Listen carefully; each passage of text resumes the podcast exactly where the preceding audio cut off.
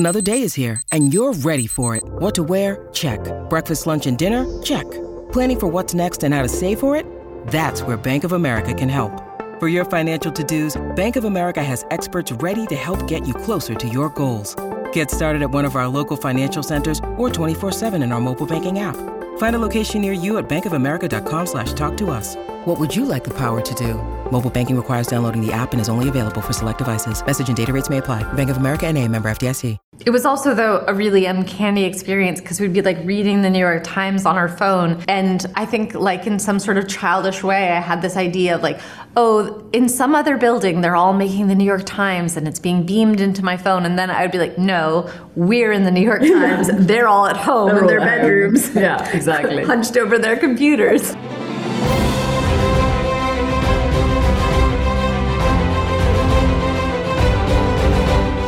Hello, hello, everyone, and welcome to The Awardist, where we are chatting with the actors, creators, and more who are contenders this year and breaking down the state of the twenty twenty-three Oscars race. I'm Entertainment Weekly executive editor Gerrad Hall, and joining me this week are E W senior writers Devan Coggan and Joey Nolfi. Hello to you both. Hi, hello, Gerrad. Hello. We finally got there. Gerrad deserves an Oscar for this performance of doing this intro. I mean, the number of takes. Meryl Streep could never. Um, yeah.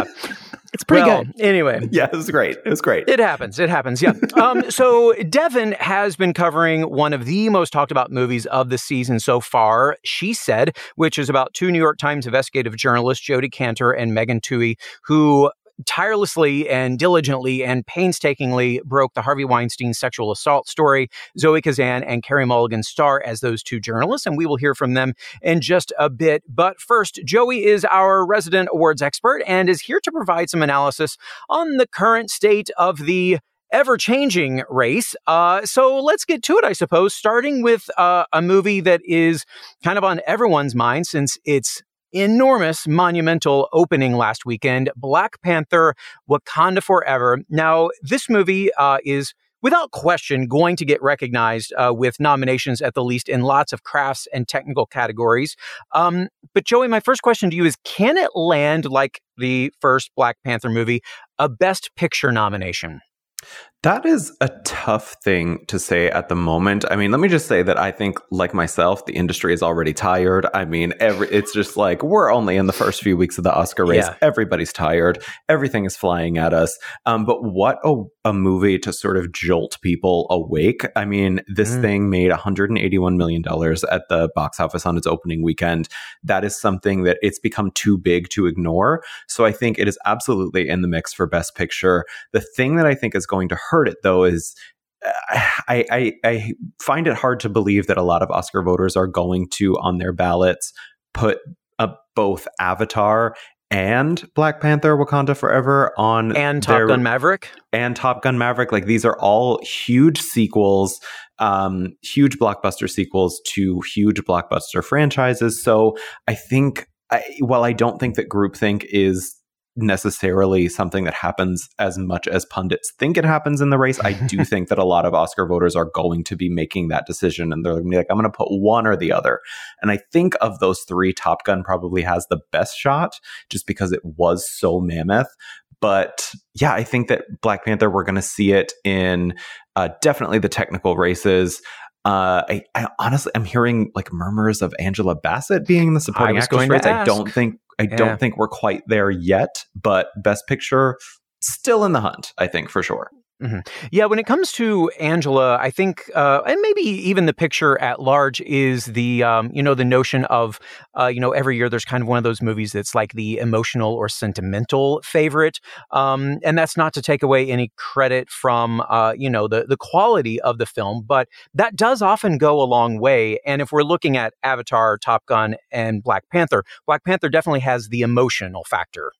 Mm-hmm. Yeah, and I think uh, uh, some Angela's nomination, if she were, I, think, I mean, it's still a very long shot here at this point. Yeah. I think it would be most comparable to something like Sylvester Stallone and Creed in twenty sixteen. Uh, I think that, you know, there's a there's a path there for that, mm-hmm. but yeah, I, I it, it's a very emotional film. But also, I mean, if you're talking about movies that move a general audience and like older straight white people, like Top Gun. I mean, it doesn't get much more like basic yeah. emotion than Top Gun. So I think that is a safer bet for uh, if we're counting on like an emotional move. Um, because I mean, the Academy, even though it's rapidly diversifying, it is still very old, still very. I mean, is basic the right word? And I think if you're going to appeal to the basics, what, what better way to do it than Top Gun? Yeah, yeah, it makes sense. Um, Devan, this is a movie that you also covered uh, quite extensively for us in um, kind of like making the rounds, conversations perhaps with other, uh, you know, journalists out there, other, um, you know, uh, superhero heads. Can I call them that? You know, like their sneaker heads or their superhero heads.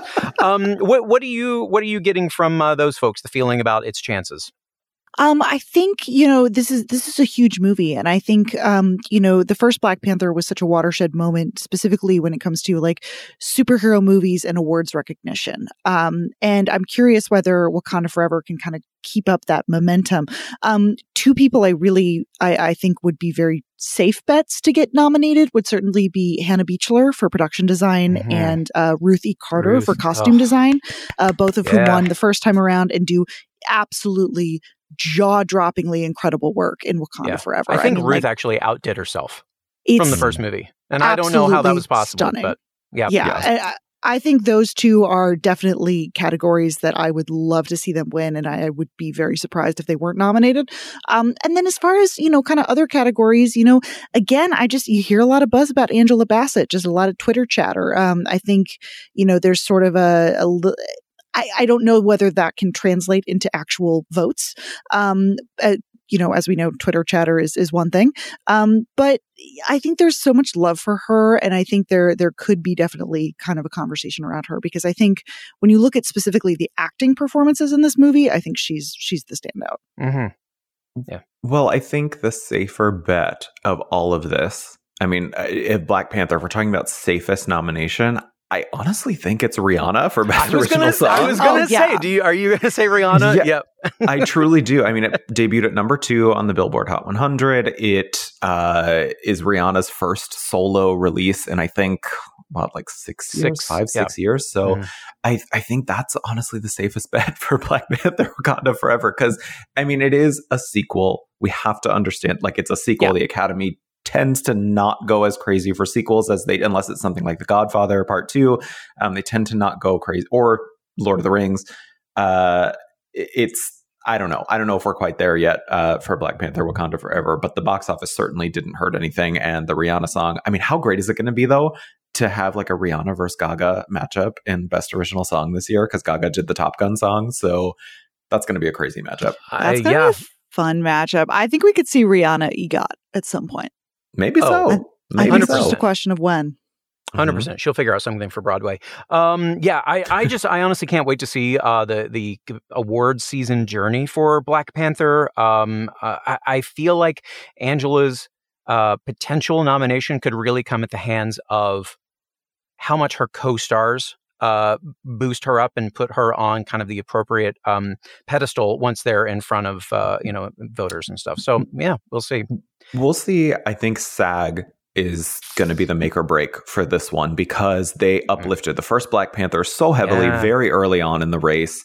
Uh, so I think we could see SAG also give them an ensemble nomination. And if that crowd is working the circuit again, like they did the first yeah. time around, I mean, yes, Angela Bassett's path to a nomination would become much, much easier. But right now, I think still she's she's very much on the periphery of the race. I still think about that Chadwick Boseman um, acceptance speech uh, for mm-hmm. Best Ensemble at the SAG Awards. It's it's yeah. a beautiful, beautiful moment that I, I, I often come back to.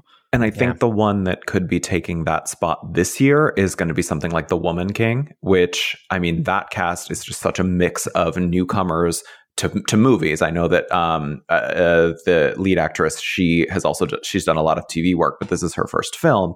And then you also have like huge stars like Viola Davis and John Boyega. So I think that that is the kind of ensemble that SAG might be more in tune with this year than a, a cast for a sequel. But who knows? They love their stars. They love their celebrities. They also love heralding newcomers. So SAG, I think, will be the teller there. Yeah, Tuso Mbedu, uh, I believe is who you're mm-hmm. talking about there. And, yes. and th- that film, uh, amazing critical response, amazing audience response, uh, surprising box office. It has a lot going for it as well. Um, uh, speaking of, you know, we were talking about SAG Awards, um, a, a movie that we could see an ensemble nomination for, and I'm sure is going to go uh, quite a long ways on the uh, Oscars race, is The Fabelmans. Uh, that one is... What's up- that? Yeah, right. What is that one? Uh, a little, little, little personal thing from Steven Spielberg. Uh, something. What it's it's been like, you know, a sixty-year journey for him to to kind of get to the point of wanting to tell this story. Um, this one's kind of already been uh, up front and center, um, and you have it continuing to rise in uh, your heat index. I, I mean, I can't see anything stopping this one's journey. Can you? Yeah, not right now. Not at all. I think it has, it's the perfect mix of everything the Academy has traditionally loved. I mean, a respected old white guy director, Steven Spielberg, who has just completely just decimated the industry throughout his entire career, um, telling a story about his childhood, which also is directly tied into uh, the industry. It's a story about Hollywood. It's a coming of age story about a little white boy. So like, yeah, that's what they love. A story about Hollywood, but not in Hollywood, which gives it that nice right. little bit of separation. Yeah. Until those closing moments, which I will say, I think The Fabelmans has perhaps one of the most perfect endings of a movie I have ever seen in my entire mm. life. And I think that that's the sentiment that you need to end on to like drive a movie like that home, to stay in voters' hearts. It Slumdog is, Millionaire. Look at what it, it did with its yes. ending. Yep. Uh-huh. I mean, but I think even The Fabelmans, I think is even, it might be one of my, like my top three favorite movie endings of all wow. time. Truly. It is just, mm. it's so perfect. So, so, so, so perfect. And the cast, I mean, too, that just, it's, it's a cast that actors love. It's a cast that audience, audiences love. Um, Yeah, and if they're going to go that crazy for something like Licorice Pizza as a coming-of-age story, like The Fabelmans, which is light years better than Licorice Pizza, uh, yeah, it's it's a very clear frontrunner at this point. Yeah, fair assessment. And Michelle Williams looking for what would be her sixth nomination. I would love to see Judd Hirsch get in there. Um, yes. He's... he's He's he's actually, he's always fantastic. Uh, mm-hmm. I, I think he doesn't get enough credit for some of the things that he's in that you're like, why is Judd Hirsch in this? And you're like, no, but he's so good in it. He makes the most out of material that, you know, a lot of people might just show up and have some fun with. And he like, you know, he brings something to everything. I love him so much. And then another one that just uh, folks have just been able to see recently is Babylon uh, with Margot Robbie, Brad Pitt, uh, Gene Smart is in this one. Um, but a lot of mixed initial social media reactions to this movie from uh, previous Oscar winner Damien Chazelle. Yes, I think that he could be suffering from a little bit of a of a curse. I mean, there's daggers come out whenever, you know, you're releasing a movie after having such a huge success of something like um, La La Land. And then he did he did um, what's this, the one he did after that with Ryan Gosling? Yeah, Ryan First Gosling, man. The astronaut. First Man. First Man. Oh, yeah. Yep. Well, thank God we all forgot about that. Um, but I so I think this is his true like Oscar comeback after Uh, La La Land, and it's another industry tale. It is apparently, I mean, I've heard some people have been calling it monstrous, and then some people are calling it like a juicy visual treat. And it's just like, this seems definitely like something that maybe like film Twitter is going to love and also loathe. And I think that that could potentially work in its favor, because when you have the daggers coming out, that prompts like the fanboy Uh, people that usually rally around like male cool directors to then overcompensate and sort of push it more into the conversation. So I think we're still at a very interesting point for that one. Of course, we're only, it's just Twitter reactions that have come out for that. We'll wait till full reviews come out, until the critics get a hold of it. But I think with stars like Margot Robbie, Brad Pitt, I mean, it's going to be something that is going to be on the tips of people's tongues uh, throughout the season. So we'll see where that one goes. But as of right now, it's a little bit of a polarized reaction uh, out of its first screening. Yeah. And because of that polarized reaction, you have it uh, on the heat index. It's kind of a level, or do you have it dropping? Um, well, actually, the subheading that I have for it, I usually do who's up and who's down. And the one that's published on the site is who's, well, we're not quite sure, which is the first yeah. time in Heat Index history I think we put that. So we have to wait and see.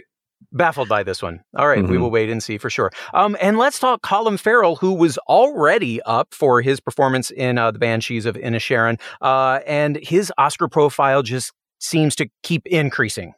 Yes, I it's and it's so surprising. He's one of those people that you're just like, Colin Farrell has just been in our minds for like, what, two decades now? It's just At hard least. to believe that he, yeah. he's been around that long and he doesn't have an Oscar nomination because he is so talented. And I think that this is another one that SAG is going to go crazy for. It's going to get the ensemble nomination. It's going to get nominations, I think, in every category. Actor for Colin Farrell, Brendan Gleeson, supporting actor. Um, oh, not best actress, supporting actress, I think, for Carrie Condon. And then also uh, Barry could get in for supporting actor, too. So it's just a movie that's completely driven by its cast. And also Martin McDonagh is just, I, I mean, what he's been able to do for actors in the past ten years is just crazy. Also on um, In Bruges with uh, Brendan and Colin before, Love. which is such a beloved movie. So this movie has so much going for it. And Colin is just getting standout praise. I think he's going to steamroll the season. Uh, mm. Unfortunately, I think that means that Brendan Fraser and The Whale, who I know has mm. so much support uh, for him right now, I unfortunately think that that movie, like I said, in the Heat Index, peaked way too hard, way too early, mm-hmm. because you have all of this emotional, like, people wanted the emotion be, to feel the emotion behind his push so hard. And now I think we're kind of burnt out on it already. That movie already feels like it's like nine years old. So I, and I it's mean, just now opening. And it's, um, uh, yes, yeah. it's just now opening in a few weeks. So it's just yeah. like, I, I think that they kind of went too, too hard, or, well, it's not the movie's fault. I mean, it's, right. it's everybody's yeah. cover who's covering its fault. Yeah. But, right. Yeah, the, that's, that's one of the um, potential uh, in the cons list of the pros and cons of, uh, you know, showing at all of those early or, uh, you know, all those fall festival, um, you know, being on that circuit. So, yeah, we'll we'll see how he can rebound. One award show where we know he won't show up, he might still get nominated, the Golden Globes. Um, the Globes. Yeah. Where, yeah, where he has said he will not attend uh, because he, you know, he has, uh, in, in addition to all of their um, prior problems, he has a very uh, personal attachment yes. to those problems. Uh-huh. Um, so, yeah, I, I understand why he would not want to uh, want to be there, but it makes total I, sense. I hope that won't hurt his... chances otherwise. Agreed. Agreed. Um, all right. The last thing I want to talk about here in terms of Heat Index. Oh, uh, Joey, uh, as I mentioned, we have the cast of She Said on today. Uh, where is that one kind of landing right now? Uh, I think it's still a little, I think we're going to have to wait and see how that one plays at the box office and also with critics. I mean, it's getting decent reviews. I think that it's got a strong cast. Obviously, the subject matter is one that people are very much interested in. However, I do think, like I was saying, the Academy is diversifying, but it still does have a lot of like crotchety, older, traditional voters in it. And I think that faction might be the kind of faction that's like, mm, is this a message movie? Do we really want to go for this? Not saying I am subscribing to that thought. I'm just trying to understand what a lot of these older, traditional conservative voters might say. Uh, and whereas they will embrace something like, oh, what was the, um, what was the Charlize Theron and Nicole Kidman one? Bombshell. Oh, uh, Bombshell. Yes. I think that the reason that they embraced that one is that it was a little bit um, snappier. Like, I mean, the direction was a little bit, uh, what's the word I'm looking for? I mean, yeah, it was, there was, there was an energy to it. Yes. And I think yeah. that this one, by all accounts, is a little bit more straightforward of a movie. So I think that As as bad as it sounds, I think there needs to be some sort of excitement factor for a movie like that, for the those kinds of voters to vote for it, besides just being a topical, very important film, which this movie is. Um, and again, not subscribing to any of those things personally, just trying to understand what a, you yeah, know an yeah. older, conservative, problematic Oscar voter might be. yeah, as, as we have to do. You know what was interesting watching that movie, and I'm I'm curious your experience as well, Devan, seeing it um, in theaters, is that. Um, There was a hush over the over the crowd. There was um, uh, there was a lot of intent from the audience to pay attention to what was being said, um, to what we were hearing from uh, victims. Um, it it uh, and I saw one other review that uh, kind of summed up something really in a fascinating way. Is that to, to Joey's point, this is not a very energetic film, but it just wants you to listen. And I thought that was a really interesting review and take on that. Yeah, that is super interesting. I mean, I I, one of my favorite film genres is the journalism movie. I mean, All the President's Men, Spotlight, you know, going all the way back to something like His Girl Friday. I mean, I, I love that whole genre. I mean, surprise, surprise, I'm a journalist. Guess what? Mm-hmm. I love movies about journalism. uh, but but I think this is one that gets it, a lot of it very right. It's not sensationalized. It's not salacious. It's very much just about people who are very good at their job, doing their job. Um, and I, I think there's something... It does have a couple like kind of interesting narratives that I think we'll see throughout award season. You know, you have the fact that you have Ashley Judd playing herself, yeah. or, um, you know, Gwyneth Paltrow lending her voice to, to, you know, voice Gwyneth Paltrow. And obviously, you know, it's not just a journalism movie. It's a movie about Hollywood, um, which, you know, I think on one hand, maybe the Oscars might reward it because we know they love movies about Hollywood, or maybe they may just be like, eh, this is, you know, we don't want to kind of get involved right. in that. And it could um, be a bigger opportunity to like take as a whole a stance against Harvey Weinstein and his actions, both ones that he has been convicted of and is still facing trial for. Yeah, I mean, the story of Harvey Weinstein is kind of the story of the Oscars. So it's it's kind of hard to, you know, kind of untangle those things. But, you know, I really, I, I do, I really loved this film. I was, I, I wasn't quite sure quite, kind of going into it what to expect, but I, I loved how kind of, um, you know, kind of, kind of very fact focused it is, and it's it's it's you know not necessarily very flashy. I mean, there's some flashy castings and names and things, but it's it's very down to earth, and I, I think you know um, Zoe and Carey give give great performances. So they do for sure. Um, and for folks who aren't as familiar with it, just to kind of explain the movie, as kind of implied by the title, is the story of Harvey Weinstein's victim. So there is no he said uh, in this. It is all the she said. Um, and by the way, these are claims that he through the years has has denied. Um, but we see the journalists uh, who are working mothers trying to convince women to share their experiences. Um, we hear some pretty near play-by-play accounts of encounters with Harvey. Some of the real women even appear. Um, so in speaking with the cast, Devan, uh, the cast and um, even director Maria Schrader, I have to imagine they spoke of an emotional toll that this story might have taken on them.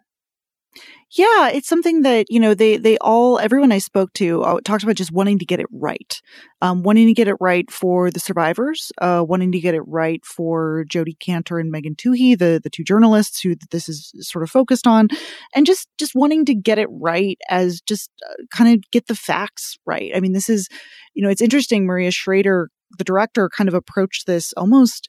almost like kind of like a documentarian as far as like speaking to people and actually casting real people as themselves. And this is, I think, the first film to actually like be invited to film in the New York Times offices, which is something they did sort of during early in the pandemic um, when the offices were still closed.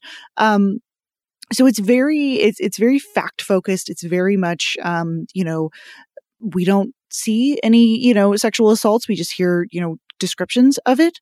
Um, and I think it's a very, Like it's it's it's a very fascinating film, and I think it's one that, you know, kind of, like you said, you know, it kind of forces you to listen a little bit. It's it's sort of, you know, presents the facts to you in a very um, not an unemotional way, but in a very straightforward way, um, and sort of, you know, lets you kind of grapple with that. But yeah, that was something the cast and the director talked about quite a bit, was, you know, the sense of responsibility you have in in telling a story that is not only a true story, but is a very Um, recent true story. You know, this is not something, we're not making another movie about Watergate, which, you know, happened, you know, several decades ago. This is, this is a thing that broke in the New York Times in twenty eighteen. I mean, this is a story that happened five years ago. Um, so it's, it's kind of fascinating, and I'm curious to see um, how people react to it, both inside and outside of um, the industry. Mm-hmm.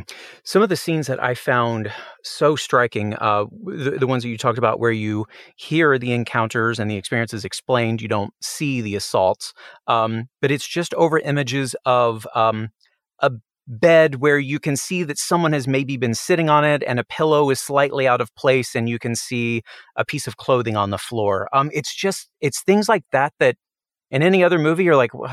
What what is this? But it obviously was so perfect in this case because uh, you know it's it's a very um, it's a very triggering topic. Uh, lots of people, unfortunately, sadly, have uh, experienced similar things, and um, you know I, I think there is a point that they could have gone too far with all of that, and they handled it with such respect, not just to these women, but anybody who has uh, lived through that. So um, I, I think kudos to them. Uh, you mentioned earlier, uh, just really loving Carey and Zoe's performance. Was there anything in particular that really stood out to you that you were like, okay, when I talk to them, I need to know about this or that? Yeah, one of the things that I thought was really kind of cool about the film and is not in the book that that Jodi Kantor and Megan Twohey wrote about, um, but actually did happen to them, um, it portrays them both as working mothers. You know, we see them struggling to find childcare, you know, juggling, um, you know, phone calls while, you know, their their kids are in the other room. You know, um, Carey's character uh, deals with uh, postpartum depression. Um, and that's something the actresses talked about really relating to. I mean, they're all working mothers. Um, Carey Mulligan talked about how um, she herself experienced postpartum depression while she was, you know, working on a big press tour um, for a film, and how she she really, you know, that's not something you often see depicted on screen. Um, certainly not in, like, you know, um, I mean, the reality is that, you know, and, and this is something Maria Schrader talked about too. There's a lot of journalism movies, but there's not a lot of female journalists uh, portrayed with, you know, sensitivity or or truth. Um, you know, you a lot of you see a lot of movies where, you know, the female journalist sleeps with her sources. Oh, we're looking at, like, you, Clint Eastwood. Mm. Yeah, it's, it's you know, I mean, it's a long history. Our our former E W colleague, Ariana Bakel, who worked here years ago, wrote a great story for E W dot com, um, sort of like ranking some of the actually like good female journalists in, in film. Um, so I, I think that it's, it's a really interesting, you know, c- kind of portrayal, because, you know, you think about, you know, something like All the President's Men, you don't really spend a lot of time at home um, with Woodward and Bernstein. You kind of see their messy studio apartments, you know, you kind of get a sense of who they are, but their their life is their work. So that was something, just like a cool detail, and something that really, I think, enhances the film, and I think is, is, you know, really a, a great kind of character piece. And then also, like, they just both talked about really loving, like, All the President's Men. There was one day when they were filming in the office, um, and they'll they'll talk about this in the interview, but um, where, like, their, like, on-set photographer was like, hey, can you guys, like, sit at that desk over there and we can, like, maybe try to recreate that iconic image from um, All the President's Men? And they were like, yeah, sure. And then, like, that wound up being, like, the poster. Um, so they they just talked about, you know, that's that's one of my favorite films. I'm the nerd who, like, went to journalism camp when I was in high school, and what do you do with a bunch of teenagers in journalism camp but show them All the President's yeah. Men? So um yep anyway, again, yeah. sucker for a journalism movie. I love yeah, it I in you. Case you didn't know, Devan is a journalist. I, I've heard rumors. I mean, we I rumors. think I think we all are. Yeah, maybe so. Oh, that's right. Maybe yeah so. We are. Yeah, you're right you're right um and last thing I want to touch on before we go to a quick break, uh you mentioned Ashley Judd. um I, I apparently I missed the memo um before I watched the movie that she's in the movie. Uh we start to set her up, and uh you see a woman uh, sitting at a desk, and you just see her uh, from behind, and she's speaking. And I was like, okay, that's Ashley Judd. Um, but I fully expected the shot to stay there. I did not know that Ashley Judd is in this movie. And um, it was really powerful, really powerful, not just to see her. Like, I mean, we know her history with Harvey Weinstein, and that she, um, you know, is, is one of the people who went on record about him, uh, but uh, to to retell her story, um, it was it was really powerful to watch. It's a really amazing moment, and I think in a movie that is specifically concerned with truth and honesty, and is is sort of it's a, a film about filmmaking, um, that I think it's it it lends it a really. It's a powerful moment, especially when, you know, so many of the conversations around, you know, survivors of sexual assault or, or, or you know, just um, misconduct um, about reclaiming your narrative and, and, and, you know, who gets to tell what stories. I think um, it's it's very powerful to have her there on camera, you know, playing herself. And I think it's, it's, a, it's a cool moment and a cool filmmaking choice um, that I think could have been, you know, if done poorly, could have been gimmicky or or, or not feel true, but it it really, really rings true. And is it just is the one scene incredible. For her? There's um, a few a couple, scenes. Yeah. Um, they're not, she's, she's not, a, you know, a major, you know, player in the movie. It's, it's, you know, maybe a little bit more than a, it's more than a cameo, but um, it's not, it's a pretty small supporting role, but it's a very pivotal supporting role. Yeah. I mean, one moment late. I, well, I, I think I actually teared up a few times in this movie. Um, oh, me but too. it's, um, yeah, it's, uh, it, it's great stuff. Um, uh, and with that, folks, I don't want you to go anywhere. Uh, we have a really fantastic interview uh, with Zoe Kazan and Carey Mulligan, the stars of She Said, coming up right after this quick break. The Awardist will be right back.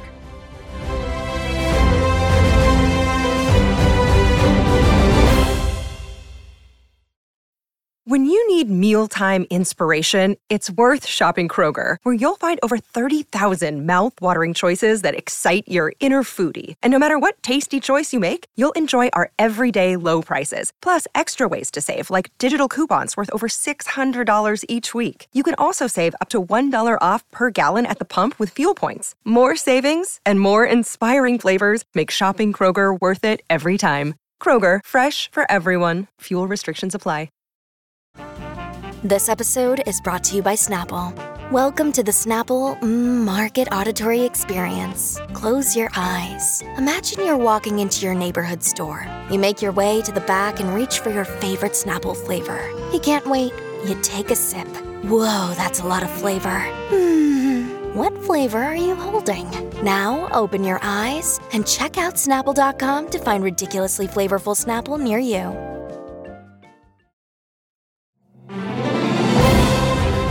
Welcome back to The Awardist. All right, without any further ado, I say we get to it, the main event of this episode. It is E W senior writer Devan Coggan's interviews with the stars of She Said, Zoe Kazan, and Carey Mulligan.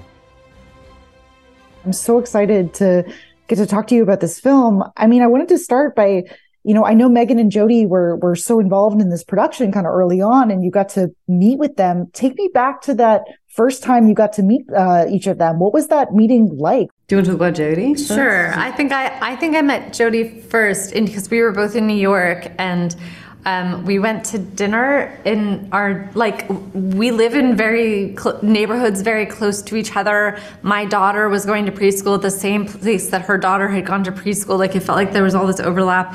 And we had a, a favorite restaurant in common, so we went there. And I really felt like I was on some sort of blind date. I've never been on a blind date, but I was like, oh, this must be what a blind date feels like. I was so nervous. Um, because she's very, um, they're both very intimidating. I, I mean, not as people, but like who they are. You know, I think I was walking in with a lot of expectation. And then she was just so warm and so lovely, and felt like we had really known each other for a long time. And Um, they were both so generous with us about opening up their lives, and you know, I think it's I think it's uncomfortable, or I imagine it must be, to be the subject when you're so often not the subject. Um, you know, they're usually in the position of asking the questions, and we were the ones asking the nosy questions.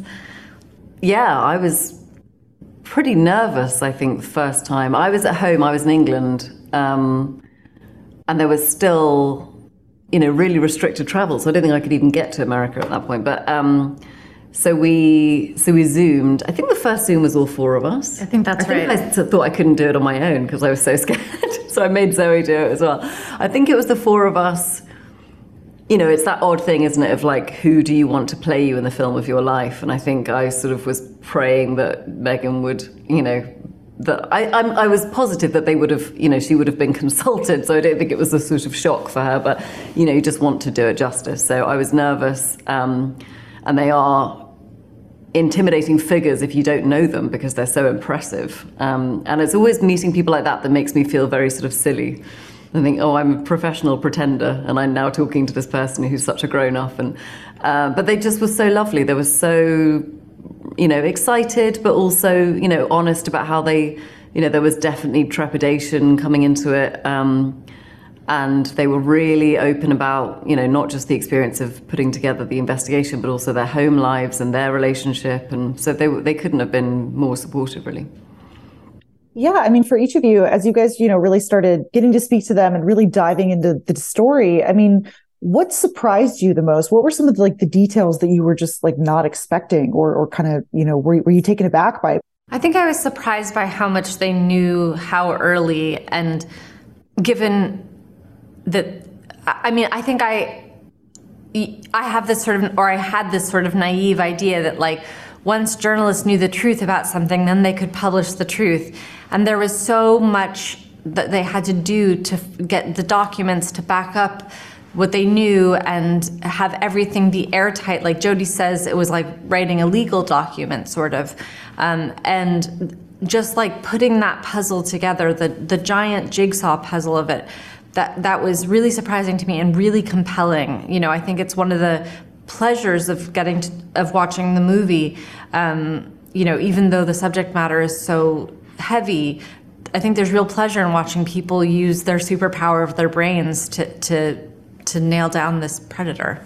Yeah, I think um, the detail that went into it and the rigor. I think also the, I think what I was surprised by is that, you know, sitting in twenty twenty-two, we can look back and, you know, it seemed sort of inevitable that this would happen, or that, you know, something that he would face, be held accountable, that then this incredible sort of movement would be propelled by this. None of that was inevitable. It was all completely um, unknown. There was no, you know, Zoe, you know, talks about remembering reading the article and thinking, well, I wonder if this will even change anything. You know, there was no inevitability about any of it. And I think they felt that even as they published it, that their expectations were so modest. Um, and I don't think it crossed their mind for a minute what the impact would be. So that was interesting, to put yourself back in two thousand seventeen in kind of a different world and think, you know, so much happened as a result of this that they had no idea would happen. Yeah, that's the extraordinary thing about telling the story in twenty twenty-two is, you know, we can see the the scale of it. That's that's like so. I, but I can't imagine what it was like for them at, at that point in time. I don't think they can even probably fully process it now. You know, um, I don't think that, you know, that Megan and Jodi talk about the day after they press publish, just the how inundated they were with messages from all over the world and phone calls and emails from women telling their stories, not with just within our industry, across all industries from all different walks of life. And I think I can't imagine what that must feel like. Yeah, they describe it like a river changing the court, its direction, because they had had to work for so many months to try to get any source on the record. And then after they published, then the sources were coming to them. I mean, yeah, it's pretty extraordinary. And yeah, one of the things I really love about this film is, you know, how it portrays Megan and Jodi as working mothers, you know, the the late night phone calls, the juggling childcare, you know, the realities of, of postpartum depression. You know, that's not usually a perspective we always see on screen. What, for you guys as actors, what interested you about like that particular element of, of the story? Yeah, I mean, for me, you know, The Megan's experience was something I really connected to immediately. I had a pretty similar experience myself with my first child, um, and was fairly blindsided by postnatal depression, uh, and sort of thought I was the only person in the world who'd ever had it and that I was, you know, a mad woman. Um, and then I realized how unbelievably common it is. And, um, and just sharing that with other people, I felt really massively helped me. I also, it echoed Megan's experience in a way that I, it was it was work that kind of was the thing that I could hold on to, that then alongside lots of other things and a ton of support was the thing that kind of pulled me through it. Um, and I think it is incredibly common, not much discussed, more so now probably than ever, but still not much discussed, and something that is important to see on screen alongside a woman who is incredibly uh, capable and um, and impressive in the workplace, all of those things. But I just think it's something that so many people go through that we just sort of don't talk about. And um, I was really delighted that she chose to include it, that she shared it. She didn't have to. It also seemed to me like there was a, um, you know, like we rewatched All the President's Men as we were getting ready to do this. And, you know, when you see that movie, any snippet you see of their personal life, like you see them at home in their apartment and their apartment's a mess and they're like, you know, we don't need any other information about their bachelor life than than that, because their work can be the center of their life. And I think there's something really important about acknowledging that these two women were juggling something also really important to them, just as they were doing this like work that was going to change the world in some ways, that both things had to stay, you know, up in the air that whole time. Um, you know, for me, my my. Um, my partner, Paul, was on the other side of the country shooting The Fabelmans while we were shooting this. And the only way that we could make that work was to have my parents come and help out with, with my child, and having like a really extraordinary nanny who could really fill in for her as well. And um, so I, I I was like going to work and doing this juggle of motherhood at work and then going home and experiencing that exact, exact same thing. And I really felt this like great continuity of, or community of women, all, you know, so many of us do that juggle. And I think it's really important to put it on screen and shine a light on it. Absolutely. And yeah, I mean, you think about the, the sort of, you know, canon of journalism movies. I mean, it's, it's, you know, you think of All the President's Men, you, th- you think of Spotlight. I mean, it, and it's a lot of male journalists. You don't always see necessarily the, the things that come with being specifically like a heavy duty investigative journalist, like, like Megan and Jodi, which is so fascinating. Yeah. I think also, you know, they're both, I don't know. It, it, I think what I was so interested in the story is what are all the, all the pieces that made up these women and their experience that brought them together, that then made this partnership that made it possible to, because so many capable journalists had attempted to run this story and hadn't been able to do it. And what, what is it about these two and their lives that made them the ones who got it over the line? And I do think, you know, I think motherhood is part of it. I think they, they bonded through their, their, you know, experience of motherhood. They also both had daughters that I know sort of personally inspired them as they went through. So I think there was just a lot about who they specifically were as women um, that that came into this, you know, that propelled them through this investigation. And then also the institutional support of the New York Times, yeah. which I think you see in the film.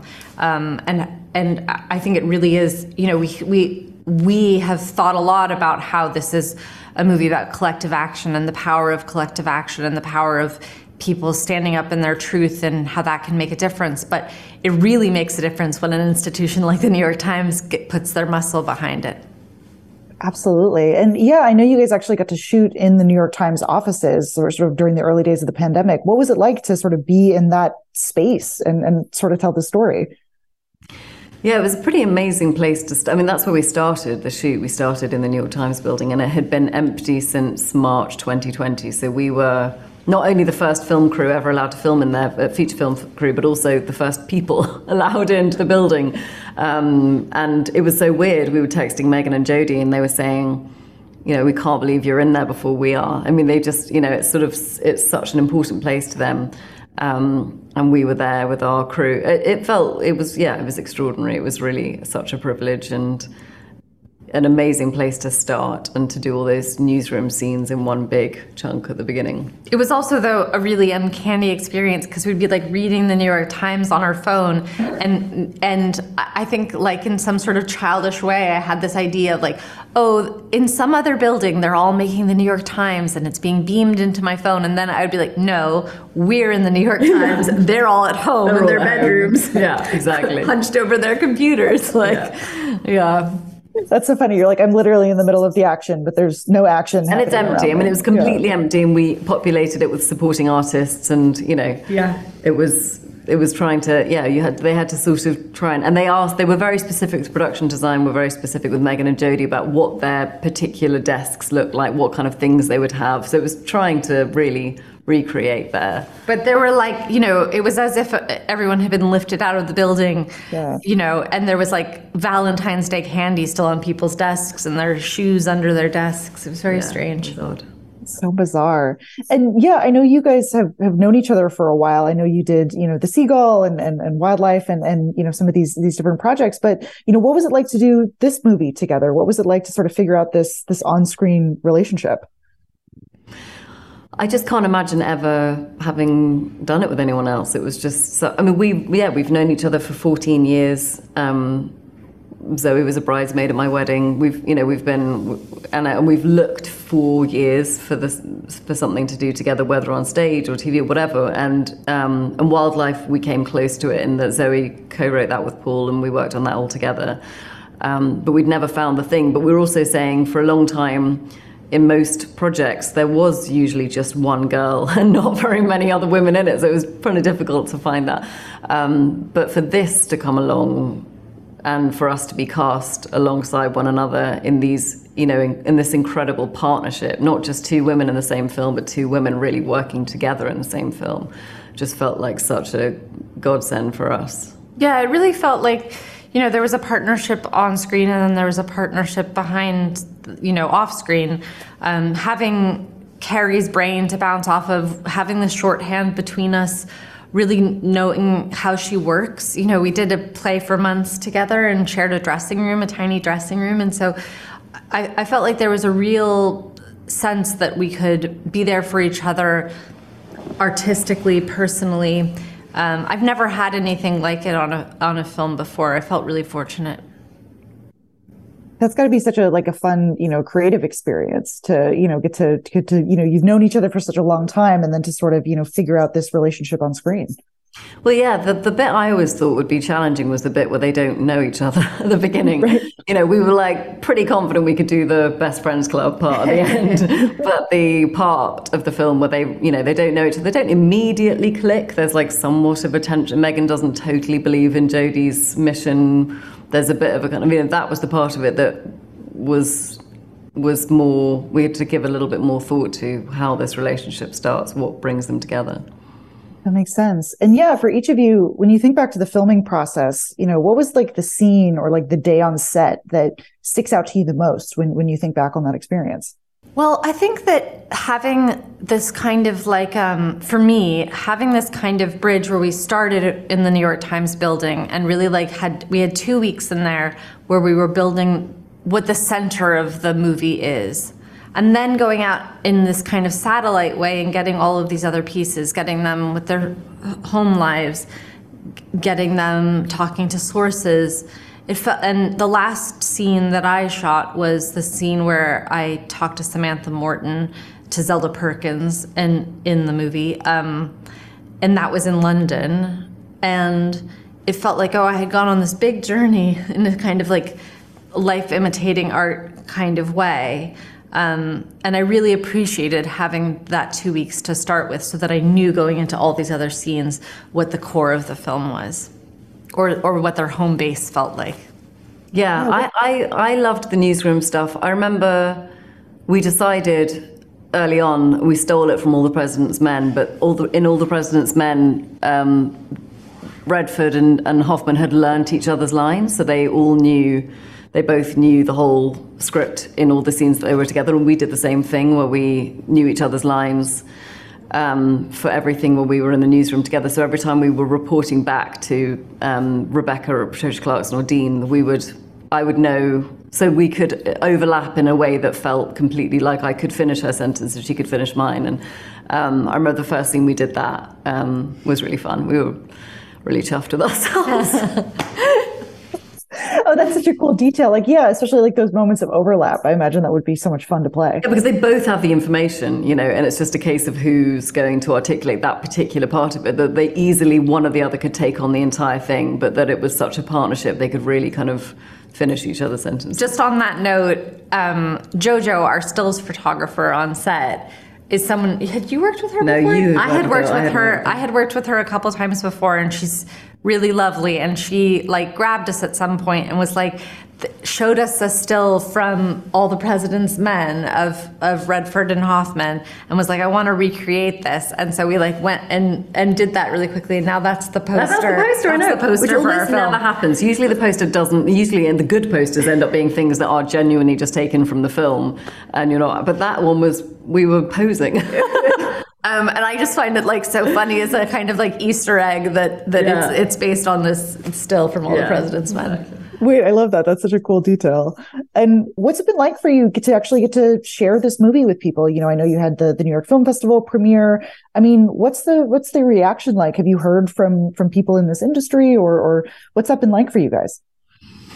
Yeah, I think the most amazing reaction has been to the real um, survivors, um, to Ashley Judd and Zelda Perkins and Laura Madden and Rowena Chu. And, you know, um, we've been so privileged to have so many of them at the various screenings that we've done. So, and when they've been introduced either on stage or in the audience often, um, the reaction to them has just been incredible and really powerful and really moving. And Um, Ashley spoke so beautifully in New York about her participation in the film, and um, and so that's been incredible. And also after the screenings, you know, people who aren't involved with the film, who aren't even involved in the film industry necessarily, have been.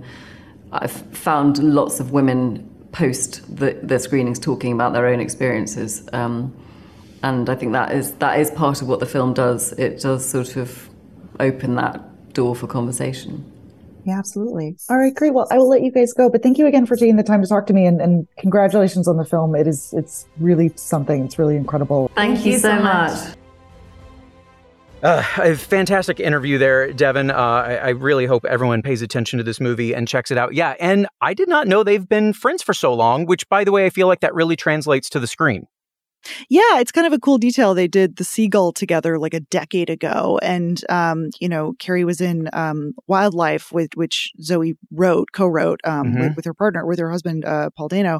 And um, yeah, like, and apparently they didn't know they were both in the running when, when they were cast. And like Maria Schrader didn't know that they were friends. Um, but she was like, once I saw them together, she was like, okay, this is, this actually works. Um, yeah. And they have like a, a, a good chemistry together. Cause yeah, cause, cause in the, in the film, Megan and Jodi, I mean, they're colleagues and they're friendly, but they're mm-hmm. not, you know, close. Right. Um, but, and, and we sort of get to see their relationship develop a little bit, and mm-hmm.